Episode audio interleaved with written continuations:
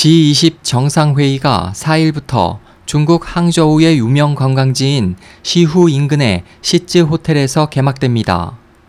G20 정상회의는 지난 2008년 글로벌 금융위기 극복을 위해 출범한 세계 경제를 이끌던 G7과 유럽연합 EU 의장국의 12개의 신흥국, 주요 경제국들을 더한 20개 국가의 모임입니다.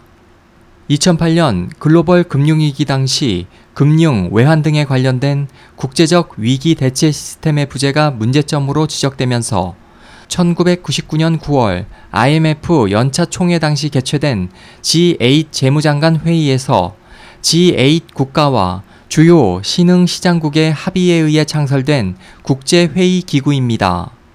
이번 회의는 박근혜 대통령을 비롯해 개최국인 중국의 시진핑 국가주석, 버락 오바마 미국 대통령 등 20개 회원국의 정상과 함께 중국이 초청한 아시아 및 아프리카 지역 8개국과 국제연합 유엔과 국제통화기금 IMF, 세계은행 WB 등 7개 국제기구가 참석합니다.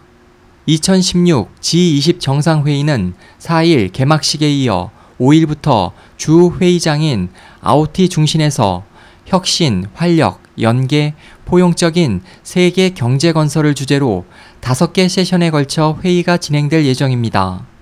한편 전 세계 온실가스 배출량의 38%를 점하면서 세계에서 탄소 배출량이 가장 많은 나라인 미중 양국 정상은 개막식 전날인 3일 파리 기후변화협정을 공식 비준했습니다.